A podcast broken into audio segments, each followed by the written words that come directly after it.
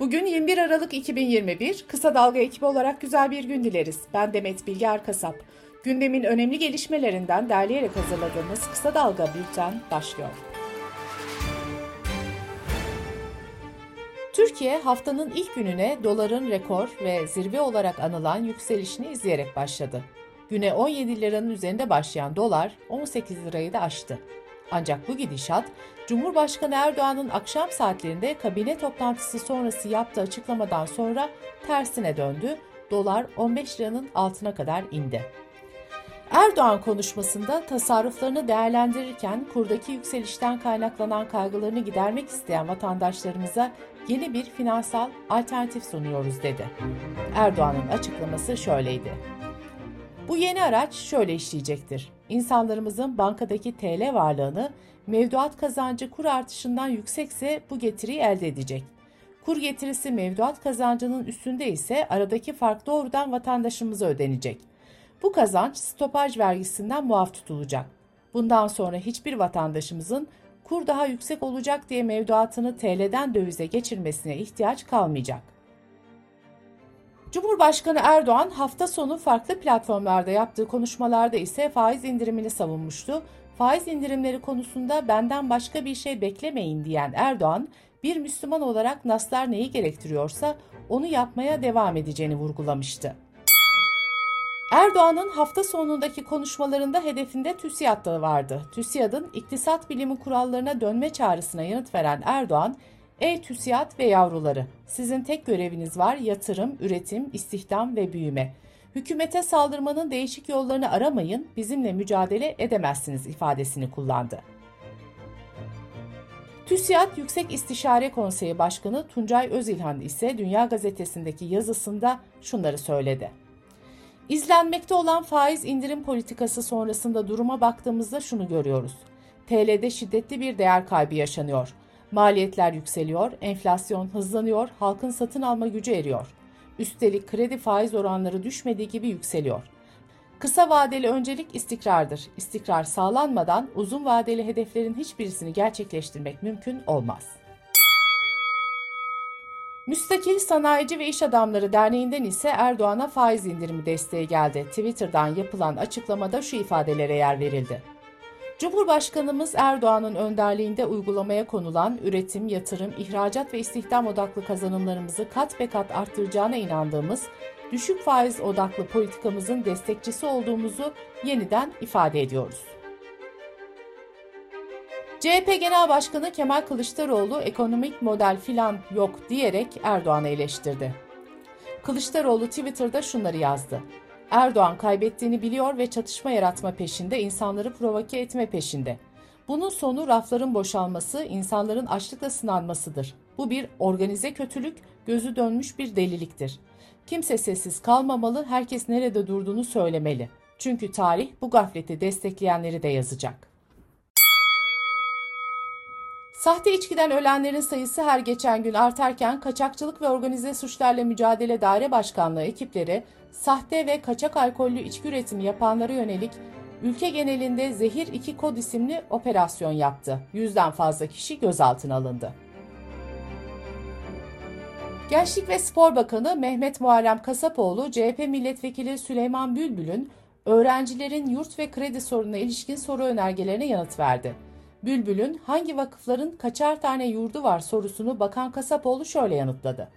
25 Kasım itibariyle 49 vakfa ait 349 yurt bulunmaktadır. Bakan Kasapoğlu hangi vakfın kaç yurdu olduğunu ise açıklamadı.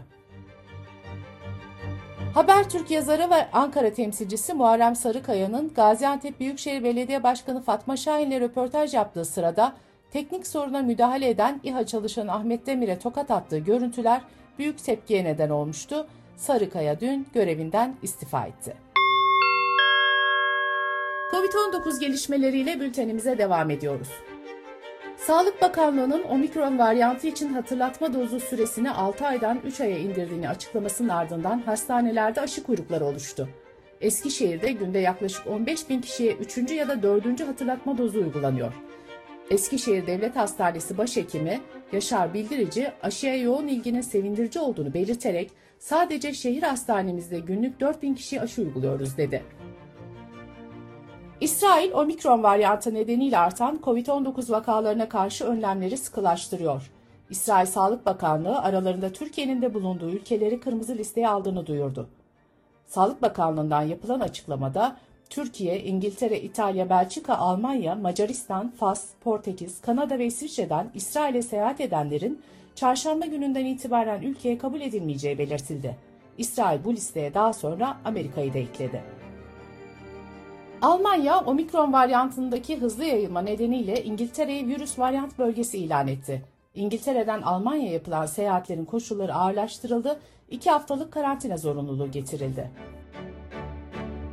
Profesör Doktor Mehmet Ceyhan çocuklara uygulanan azaltılmış antijen içeren mRNA aşısının beklenen etkiyi sağlamadığını belirtti. Ceyhan, görünen o ki küçük çocuklara uygun bir aşı gecikecek dedi. Sağlık Bakanlığı Koronavirüs Bilim Kurulu üyesi Profesör Doktor Ateş Kara, elde edilen ön verilere göre Turkovak uygulanan kişiler arasında COVID-19 ağır geçiren olmadığını, ayrıca yerli aşının hatırlatma dozunun da antikor seviyelerini hızla yükselttiğini belirtti.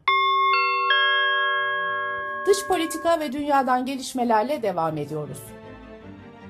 Şili'de devlet başkanlığı seçimlerinin ikinci turunda kazanan solcu aday Gabriel Boric oldu.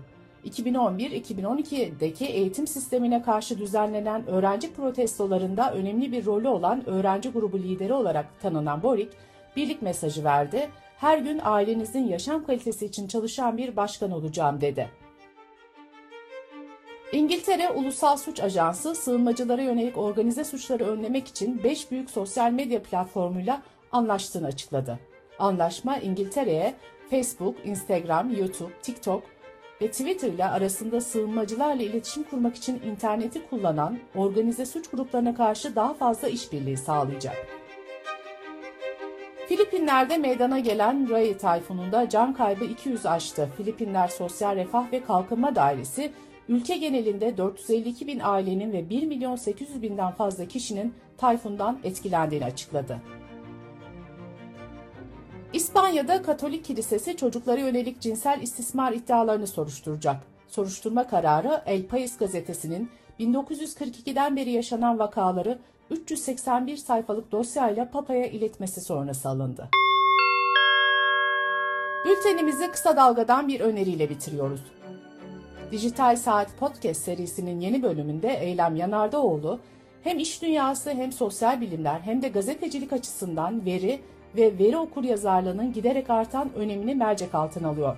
Yanardaoğlu'nun konukları Veri Okur Yazarlığı Derneği'nden Pınar Dağ ve Özyeğin Üniversitesi Uluslararası İlişkiler Bölümü öğretim üyesi Doçent Doktor Akın Ünver. Kısa Dalga.net adresimizden ve podcast platformlarından dinleyebilirsiniz. Gözünüz kulağınız bizde olsun. Kısa Dalga Medya.